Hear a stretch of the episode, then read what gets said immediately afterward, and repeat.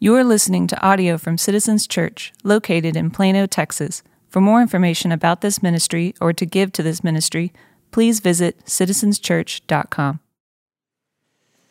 Thank you, Kelsey. Good morning.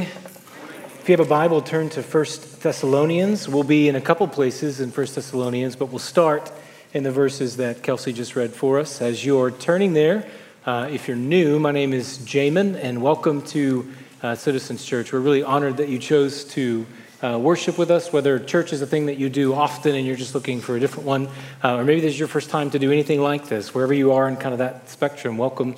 Uh, we really are thrilled that you're here. If you're watching online, maybe you're doing that for the first time, or maybe you've been doing that for a really long time, uh, welcome. This summer, we've been walking through our uh, church's beliefs. And, and by our church's beliefs, what we've said is it's really the church's uh, beliefs. These are the, the, kind of the foundational truths that, um, that make up what Christians have believed for thousands of years. So long before uh, Citizens Church was a thing, and long after uh, our time, uh, Christians will still be believing these things. And this morning, we're covering, if you see it on the screen behind me, the way it's listed uh, in our series and on our website is uh, resurrection and the consummation of the kingdom of God, which I love the way that sounds, but to put it more simply, we are considering the sure and secure belief that one day Jesus comes back. Uh, that the day that we're looking towards, the day that we're setting our hope in, is the day when Jesus returns. He brings his kingdom to completion. It's the last day of history. Those who trust in Jesus are raised just like Jesus was raised, and then we live happily ever after uh, with God in the new heavens and the new earth. So that's coming, and that's what we'll give our time um, to this morning. On Tuesday of this week, Carrie, my wife, and I, uh, we will celebrate 14 years of marriage. Uh, we married, yeah, praise God. It's been harder for her than it has been for me, so those claps are for her. Um, we married on July 26, 2008. Uh, we married young, at least it seems young now. Uh, she was 22 when we married, I was 21 when we married. We met right out of high school, dated a few years. She was about to graduate college. I was nowhere close to graduating college. It took me a long time. So, uh, July 26th, on a Saturday, 2008, a couple of college kids got married in New Braunfels, Texas. And that was just a few days shy of 14 years ago. And our 14 years have been really full of life. It's six moves, two apartments, four houses, a few different churches, a few different jobs, three kids, one dog, uh, a few great vacations, a ton of fighting and conflict, uh, a couple of really, really hard marriage years, a couple of really, really good uh, marriage years, so many moments of extending grace and forgiveness. And, and by God's grace, I can say a few days shy of 14 years, I just love her more than I ever have. And I believe our, our best days are ahead. But before, we got married on July 26, 2008. Uh, we were engaged and we did premarital counseling with one of my Bible college professors who uh, also was an LPC. And um, so Carrie drove up from a college in the South and uh, we met I didn't want to give you the opportunity. Uh, we met at a uh, Twisted Root Burger Company in Deep Ellum. And um, it was our first of two counseling sessions. Looking back, we needed like 20 because we had a lot to work through, but we only got two. And there were two things I remember about that first counseling sh- session. Uh, the first thing I remember is the bacon ranch cheeseburger I got was incredible. It was really, really good. Uh, the second thing I remember is something the counselor said to us when we were sitting at the table. Uh, I, I think about it all the time, truly. He said, The most important day of your marriage is not your wedding day, it's your last day.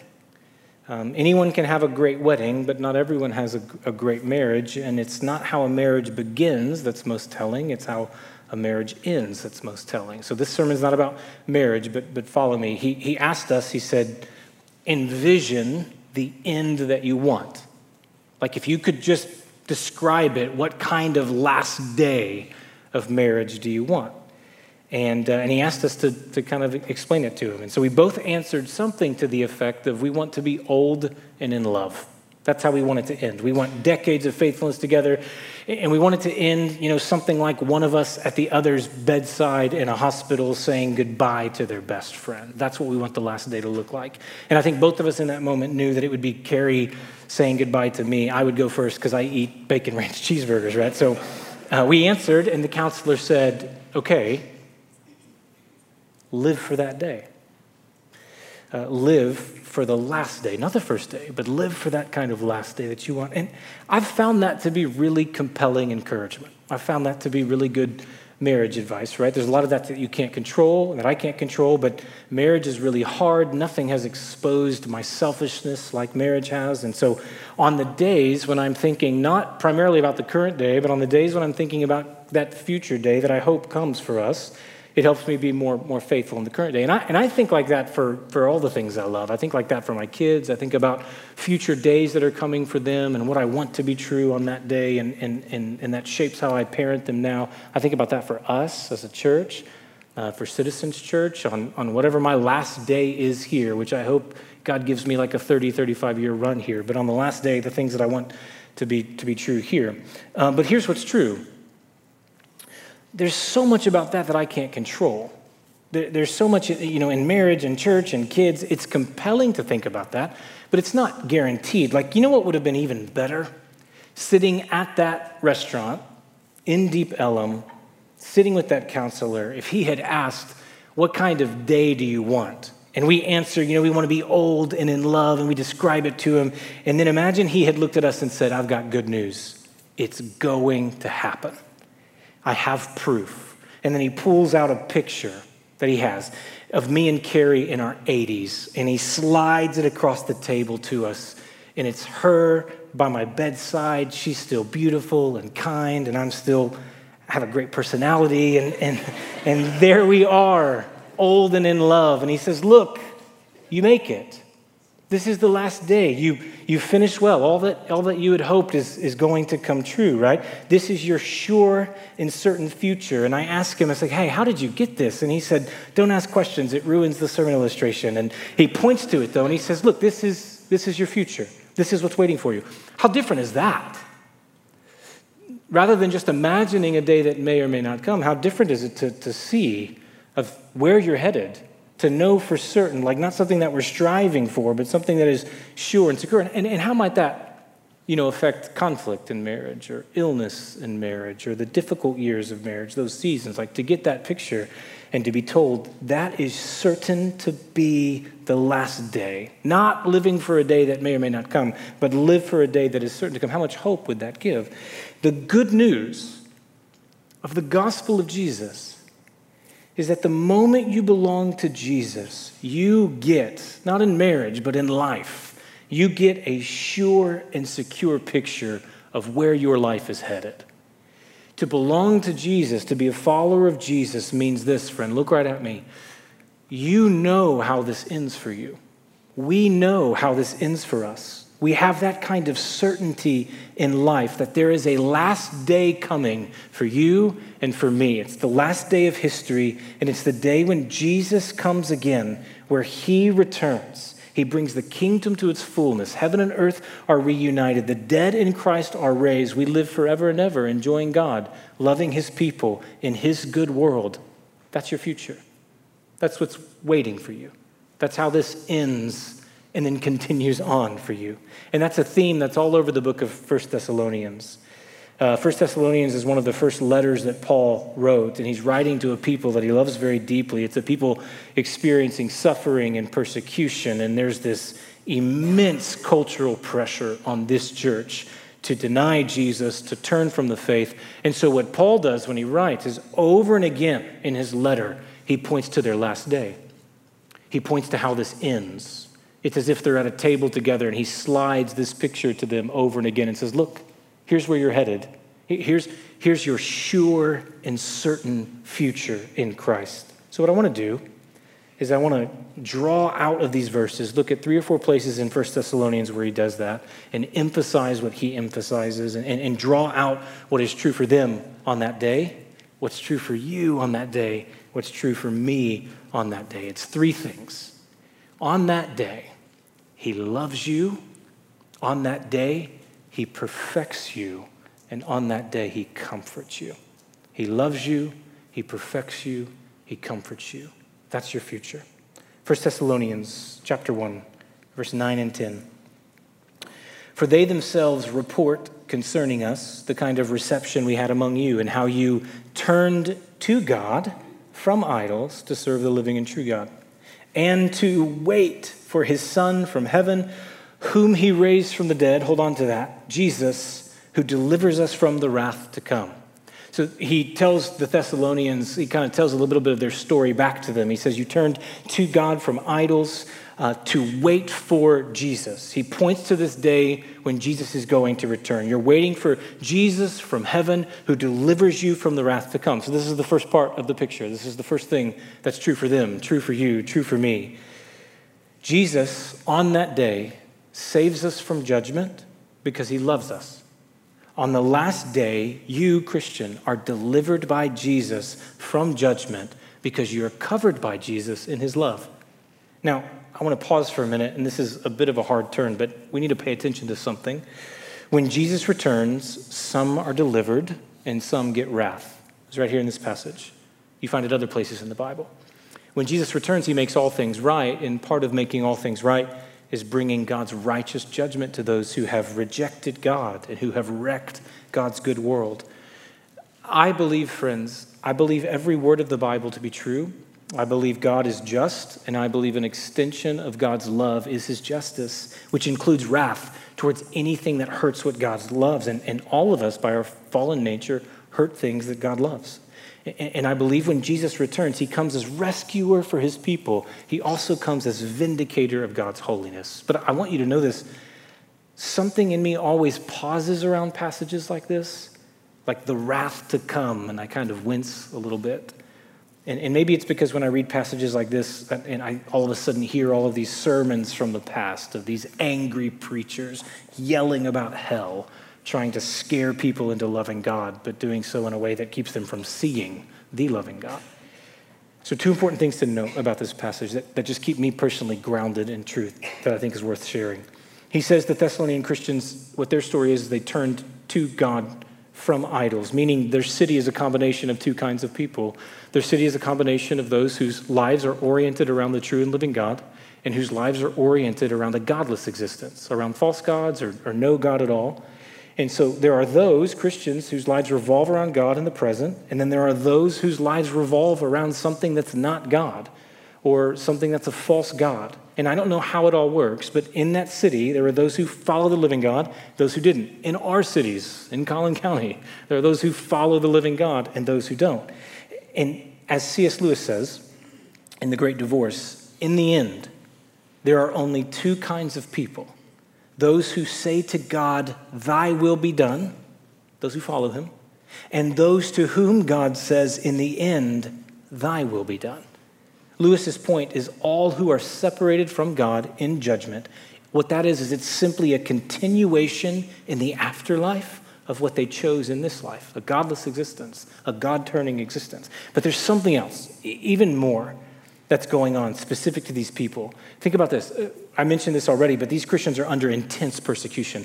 In Acts chapter 17, it tells us that Paul and his buddy Silas brought the gospel to Thessalonica. And shortly after, Thessalonians begin responding to the gospel, following Jesus, turning from idols to the true and living God. A riot breaks out. And the persecution is so intense and so severe that Paul and Silas have to flee for their lives. But these brand new Christians have nowhere to go. So they stay in Thessalonica and they are intensely, mercilessly persecuted by the people that live in the city with them. And so for these Christians, what they're hearing is on that day, many of them have watched their family members or their fellow Christians be killed for their faith. On that day, the last day, God will do something about evil, including the evil done to you. Like someone reading this probably it's like remember the time the mob drug you through the streets and beat you in front of your family. God saw that, and God's going to do something about that. Uh, Tim Keller preached a sermon about hell from Luke chapter 16, and in that sermon, he quoted a Croatian theologian named Miroslav Volf. He experienced, uh, this, this man, this theologian, experienced violence and persecution, and he wrote a book uh, about it. And, and in that book, he says, Look, belief in God's future judgment, believing that God comes in wrath, is the only thing that can empower us to endure injustice now because we believe God will do something about it then. And then he says this He says, the idea of a God that doesn't judge wrong is a privileged person's idea. Someone who has never been through anything painful enough to require, to require God to act. Like if you believe God does not bring judgment in response to evil, he says it like this Soon you would discover that it takes the quiet of a suburban home for the birth of the thesis that human nonviolence, meaning us taking vengeance into our own hands, corresponds to God's refusal to judge. It takes a certain kind of quiet, sheltered life to believe that. In a scorched land, soaked in the blood of the innocent, that idea will die. And he concludes with this if God were not angry at injustice, that God would not be worthy of worship.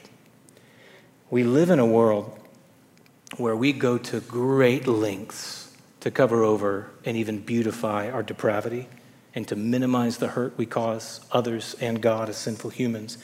And in the quiet of a suburban home, we can grumble about the God who judges or how unfair the idea of hell seems to me. But in a scorched land, that won't do.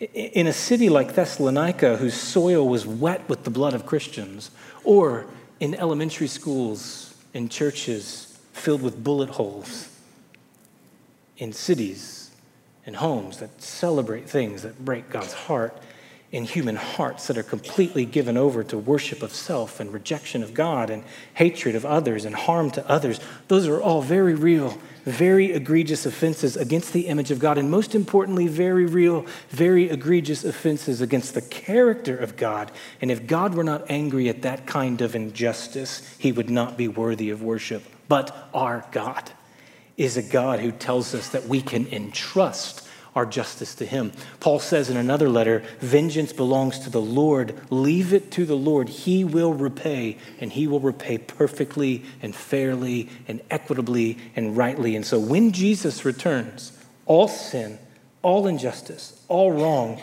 will meet the righteous, perfect, pure justice of God. And that is not cause for fearing him, that's cause for trusting him, for having confidence in him. He will make it right. He'll make it right. Now, see this. This point is about love, I promise. What's the difference between wrath and rescue? Is it that some people are bad and have done really terrible things, and some people are good? Is it that some people are really awful and then other people are just kind of mildly awful or something like that? In between the two phrases about Jesus' return. Let's read it. To wait for his Son from heaven, whom he raised from the dead. Jesus, who delivers us from the wrath to come. What was true about Christians in this city? What's true about Christians in this room? We believe, we've trusted in the resurrected Christ. It says about the Thessalonians, they turned to God from idols. Think about that. They had a lifetime of worshiping false gods. They were guilty of the very things that those around them were guilty of. They didn't have a better moral resume than anyone else. Maybe they too were guilty of the kinds of things that were now being done to them. Maybe they had done to others what, what now they're experiencing. And so, if that's true, how can they be sure when Jesus comes, he comes to rescue? How can I be sure, a sinful person who has done to God and others the very things I know not to do? Because in Jesus, all who believe in the resurrected Jesus and put their faith in the resurrected Jesus, our judgment day has been moved from a day in the future to a day in the past. Jesus dies on a cross, takes the punishment for sin, which is death, is raised by the Father in victory over sin and death, and all who turn to him have their judgment day moved from future to past. All of our sin, all of our injustice taken by Jesus. And, and hear me, friends, if all of God's wrath for sin is behind you, behind you, nailed to the cross, buried in the ground, conquered by our resurrected advocate, King Jesus. If all of God's wrath is behind you, what's left for you? Love. All God has left for you is love. What will be true on that last day? He loves you. You will be unmistakably convinced of how thoroughly God loves you The picture is you and Jesus, you and God. All is right between you. I imagine some point you and Jesus embrace. Can you imagine that? He loves you. He loves you now. He will love you then. I think for some of us, what we really believe is that we won't really know where we stand with God until we stand before Him. And there's a big question mark around that day. So we think of the last day, and it's like this looming court date, and we're not quite sure how it's going to turn out for us. God hasn't quite made up his mind about us. And so we won't know for sure until we stand before him and he passes some sort of verdict. That's not the picture we get of that day. It doesn't say Jesus might deliver you. It doesn't say Jesus is thinking about delivering you. No, it says he will deliver you from the wrath to come. Wrath is behind. All that's ahead is love. On that day, he loves you. It's not a future court date, it's a future homecoming. On that day, you do not stand under a judge's gavel. You're welcomed into a Savior's arms. He loves you. On that day, he loves you. On that day, he perfects you. Look at 1 Thessalonians 3 12 and 13. It'll be on the screen behind me. And may the Lord make you increase and abound in love for one another and for all as we do for you, so that he may establish your hearts blameless in holiness before our God and Father. When? At the coming of our Lord Jesus with all the saints. 1 Thessalonians 5 23 and 24. It might be my favorite verse in, in all the Bible as of this week. Now may the God of peace himself, may the God of peace himself sanctify you completely. And may your whole spirit and soul and body be kept blameless at the coming of our Lord Jesus Christ. He who calls you is faithful, he will surely do it. May the God of peace himself sanctify you. He who calls you is faithful, he will surely. Those, those are some of the most comforting words you will hear. On that day, your future God will perfect you. Jesus will make you whole and holy. I turned 35 last month. My son asked me a question on my birthday. He said, Dad, is this what you thought your life would look like when you were 35? and it felt like there was something behind it. It felt like he had an answer to that, and he was asking me. Uh, and I, I, we talked. I said, well, yes and no. Um, yes, in that there are some things that, that are kind of according to plan, my plan, for whatever that's worth. Uh, no, in that there are some things that are just infinitely better than I could have ever imagined. I've been so spoiled by God. And then also, know, and I told him this I said, honestly, uh, I thought at 35 I would be different than I am. That's what's true. I thought I would be godlier. I thought I'd be wiser. I thought I'd be more mature. And I said that to him, and he looked at me and he said, I get that. Happy birthday, Dad. But I mean it. Like, um, you know, one of the first verses I memorized uh, as a kid were the fruits of the Spirit because there was a song that went with it. I'm not going to sing it, but it's love, joy, peace, patience, kindness, goodness, faithfulness, gentleness, and self control. Oh, oh. And I thought I'd have a lot more of all of those things by now. Um, this week, Carrie and, and both of our daughters had COVID. Um, they're, they're better now, but, but that just pressurized the whole week for me because them being sick is about me, obviously.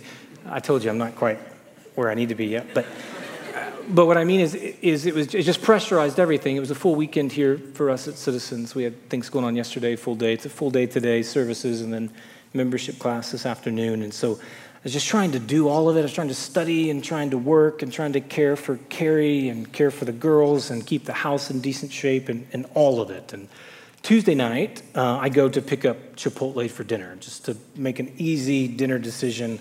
I get home, I get everyone their food, and I'm going to sit down and just kind of have a moment for, for me.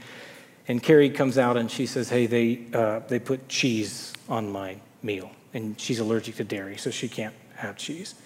And then she does that thing where she's like, I'll just find something else. And I'm like, no, we're going to get you your food. And so I'm back in the car, headed to Chipotle.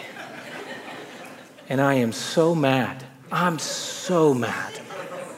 And I don't know if you do this, I don't know if you're weird like me, but I begin rehearsing in my head the interaction that I'm going to have with this Chipotle worker, right? And I'm not going to yell because I don't, I don't yell, but I am going to be really passive aggressive. And that's, that's my point. and then I think, you know what? They've done this before. And so maybe, I don't know, maybe it's time to write a review on Google, like a scathing review, but, but I don't want people to see my name under it, like associated with it. So what I'm going to do is I'm going to write this really scathing review and just sign it Adam Hawkins or something like that, right? And what's happening in that moment is all of my frustration and stress over my circumstances, over the day, over the week, all of that is about to pour out onto some poor image bearer of God who accidentally messed up an order. And who knows what's going on in, in their life, right? And I'm driving there, and I just had this thought.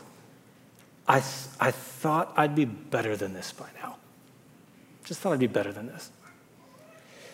I didn't do anything crazy, by the way. Somebody asked me after the 9 a.m., they're like, hey, so what, what did you say? And I was like, I just was kind of really quiet, just to close the loop. Don't go like Google a news story or something. But at 35, um, well over two decades of following Jesus, 15 years in ministry, I thought I'd be more patient. I thought I'd be harder to frustrate. I thought I'd be slower to anger. I thought by now, truly, guys, I thought right by now I would just be floating around praying for people, right? Like I would respond, like the week that I've had, I would respond perfectly to a week like that. It'd be like, oh, the family's sick? How can I serve? You know? Oh, we got to preach Sunday. Well, God just writes the sermons now, you know? Or, oh, somebody messed up the food? No big deal. Blessings in the name of our Lord. You know, I, I thought that that kind of thing would just naturally flow out of me. And I am far less sanctified than I thought I'd be. And that's just around things that make for funny stories, I guess. There are things that are getting worse, that are more serious in my life. I, I'm far more anxious now than I was 10 years ago at 25. Uh, I'm really sensitive to criticism, and I wish I wasn't. I'm really critical of others in, in ways that I hate, truly. After all these years, I still can't figure out how to have consistent time with the Lord, how to commune with Him in a way I know He deserves and in the way I know that I need. I'm terrible at rest, terrible at rest. Some of my worst days are my days off. I have to confess things to my community that I thought I'd be done struggling with by now. I am far less like Jesus than I thought I'd be. Anyone else? Hear these passages again so that he may establish your hearts, blameless in holiness before our God and Father at the coming of our Lord Jesus with all his saints. May the God of peace himself sanctify you completely, and may your whole spirit and soul and body be kept blameless when, at the coming of our Lord Jesus Christ, he who calls you is faithful. He will surely do it. He will establish your heart, He will sanctify you completely at the coming of our Lord. Paul points to that day. He slides the picture across the table again and says, See your future. Jesus will perfect you. He'll take all of the wrong away, of all the sins and struggles and immaturity and immorality that mark our life. There is a day coming. At the very sight of Jesus, all of it melts away, and all that's left is Jesus and who we were always meant to be. Think about it. Think about you free of lust, free of anger, free of fear Think about you free of worry and self righteousness and doubt. Think about you free of all the things that aren't sins, things you didn't choose, but, but things that you struggle with every day. Think about you without depression. Think about you without chronic illness. Think about your life filled with love and joy and peace and patience and kindness and goodness and faithfulness and gentleness and self control. And if you, like me, spend a lot of time thinking, will I ever be who I'm supposed to be? The answer in Christ is yes, you will. Not at 35 or 45 or 85, but one day He returns and He perfects, and He who calls you is faithful. He will surely do it. And this is amazing. John says when we think about that day, it changes us now. In 1 John 3, dear friends, we are God's children now and what we will be has not yet been revealed. We know that when He, Jesus, when He appears, we will be like Him because we will see Him as He is. And then listen to this and everyone who has this hope in Him purifies himself, just as He is pure. We will be like Him when we see him because we will see him as he is. And what does that hope in that day do for us now? Changes us. Here's what's true we don't change by thinking about how much we haven't changed. Man, I thought by this age, I thought after these years. No, we change by thinking about, by setting our hearts on how completely we will be changed when Jesus comes back. That's Hebrews 12, right?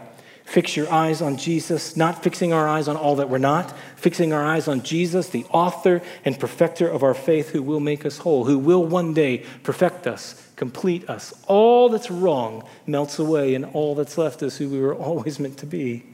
He who calls you is faithful. He will surely do it. On that day, friend, your future, you know how this ends for you? He perfects you. He loves you, He perfects you, and then He comforts you. This is a precious passage in 1 Thessalonians 4 13 through 18. It'll be on the screen behind me. I have come here a lot over my years. But we do not want you to be uninformed, brothers and sisters, about those who are asleep. Asleep is a euphemism that Paul uses to describe Christians who have died. These are likely, very likely Christians who have been killed for their faith. And the church is mourning that and grieving that, and he counsels them. He says that you may not grieve as others do who have no hope. For since we believe that Jesus died and rose again, even so, through Jesus, God will bring with him those who have fallen asleep. For this we declare to you by a word from the Lord that we who are alive, who are left until the coming of the Lord, will not precede those who have fallen asleep. For the Lord himself will descend from heaven with a cry of command, with the voice of an archangel, with the sound of the trumpet of God, and the dead in Christ will rise first. Then we who are alive, who are left, will be caught up together with them in the clouds to meet the Lord in the air. And then hang on to this. So we will always be with the Lord. Therefore, encourage or comfort one another with these words. Where this is headed for you is Jesus returns, and death is finally gone from God's good world. And, and everything sad is made untrue, tears are wiped away. Life can be really hard, and life can be really painful, and, and if you live long enough, we all experience some sort of dark day or some sort of day of suffering. Yesterday, we had a funeral here at Citizens uh, in this room uh, for James Benson Eubanks. It was a time to mourn and celebrate his life. James was born a little over a month before his due date on June 7th at 1:33. He lived about 45 minutes. He spent every minute he had with his incredible mom and his incredible dad, and then he went to be with Jesus. And yesterday we mourned and we celebrated his sweet, brief life. And for our church, for citizens, it was our third baby funeral in a year. We've buried three of our church's children in a year's time Calvin, August, James.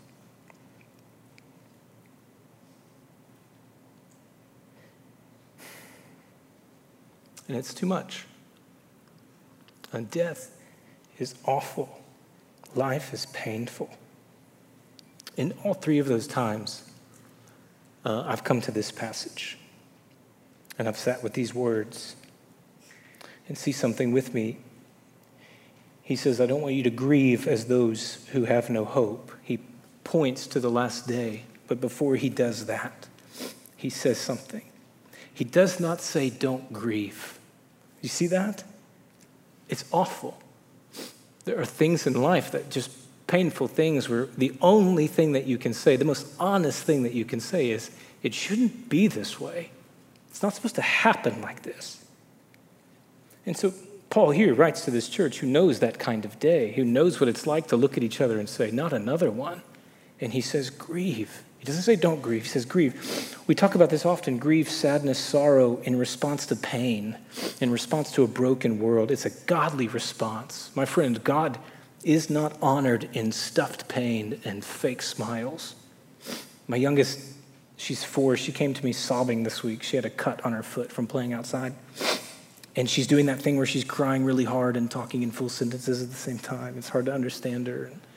I said, Hey, how did that happen? And she said, I don't know, but it hurts really bad. And I said, Can I put medicine on it and, and get you a band aid? And she said, No. And I said, Okay, what do you want me to do for you? And she said, Can we just put a sock on my foot so I don't have to look at it anymore? and I tried to explain that won't help, but she insisted, so that's what we did, and the cut came through the sock. And that's the relationship many people have with their wounds and their pain.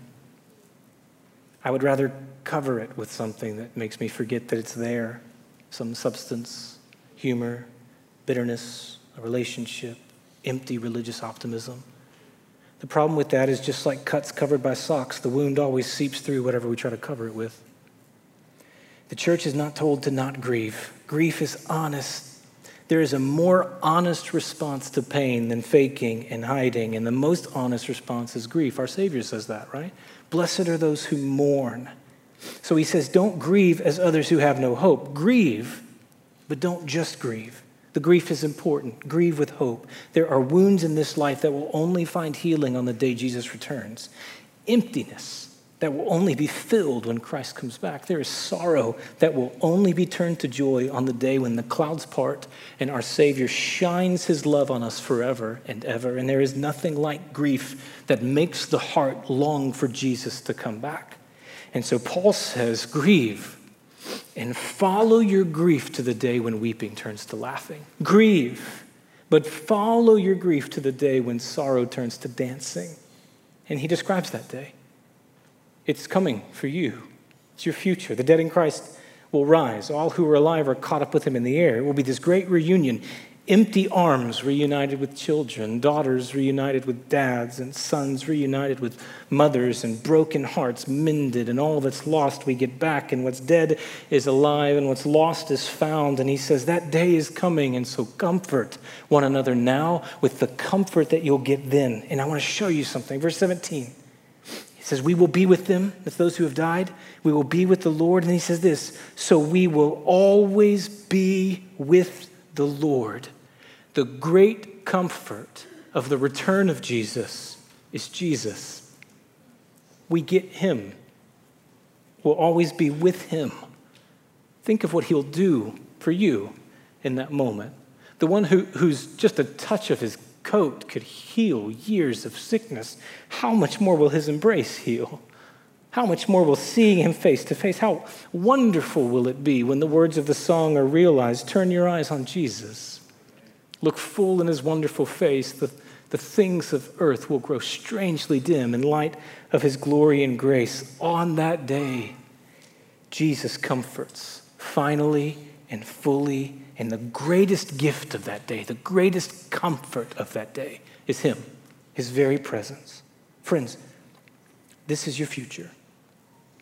It's how this ends for you. He loves you, He perfects you, He comforts you. The last day of history, the beginning of happily ever after with our good and, and gracious God, Jesus returns. And on that day, He loves you, and He perfects you, and He comforts you. So, live now in light of that day. Live today in light of that future that is coming for you. Do you doubt his love? Do you worry that God is angry? Do you fear God is punishing you? He'll deliver you from wrath. He will. Your judgment day is behind you. It's, it's buried in the grave that Jesus overcame. He will love you then. He loves you now. Be confident in that. Are you discouraged that you're not further along than you are? Did you mess up again this week? Did you walk into church this morning and louder than anything else was your failures? He will perfect you. He will make you whole. One day you will never fail again. One day you'll never sin again. One day you'll never struggle again. One day you'll see him as he is and just the sight of him. Everything wrong with me and everything wrong with you will just fade away, and our God of peace will sanctify us completely. He who calls you is faithful, he will surely do it so. If that day is coming, today, be faithful. Not perfect, but be faithful. Receive grace, confess sin, take up your cross, follow Jesus. You won't change as fast as you want to. Maybe you'll still be quick to anger. Maybe you'll never figure out how to consistently have time with God. Maybe you confess some version of the same sin for the rest of your life. Keep going, keep obeying, Keep leaning into grace. Look to Jesus, the perfecter of your faith, and one day, one day he will say, Well done, good and faithful servant. And you'll say, Jesus, I never got there. I changed so slowly. I was an inconsistent mess. And he says, But I'm faithful. I said I would surely do it, and I have. Well done. He will comfort you. The day is coming when he heals all. Is today dark? Is life right now really sad? Hope in him today.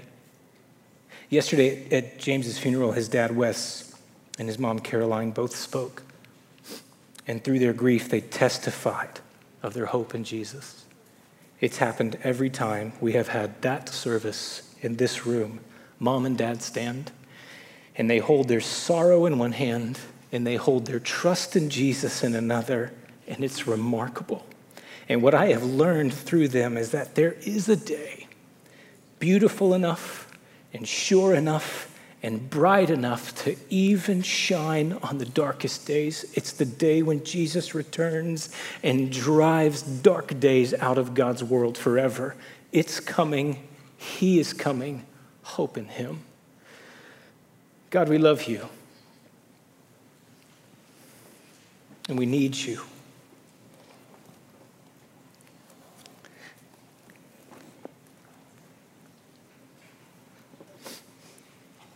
We sang this to you already. But Jesus, you are beautiful and wonderful. We worship you. And we thank you, God.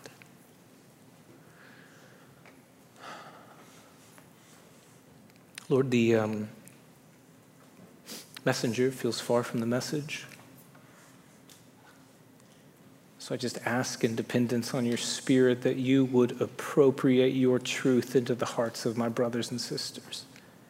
The one who fears you, feels far from you, that you would whisper in the deepest part of who they are that they are loved now, they'll be loved then, and they can be confident in your love. The one who just feels so overwhelmed and enslaved by shame and guilt where they have some sort of inner voice that constantly rehearses their flaws back to them, would you just shout in their soul, He who calls you is faithful. He will surely do it. You will perfect them. And while we're waiting for that perfection, we have a great high priest at the right hand of the Father who's speaking a very different word about us rehearsing not our flaws back to us, but rehearsing the gospel, the blood of Jesus over and again that covers us. To the one God whose day is dark, where it's just surrounded by grief and sorrow. I pray that you would comfort them you would comfort them today with the truth of a God who knows what it's like. You would comfort them today with the truth of a God who knows tears and death and saying goodbye. And you would comfort them with the truth of a day that is true enough and good enough and beautiful enough and bright enough to challenge the darkest of days. Only you can do it, God. We need you. Amen.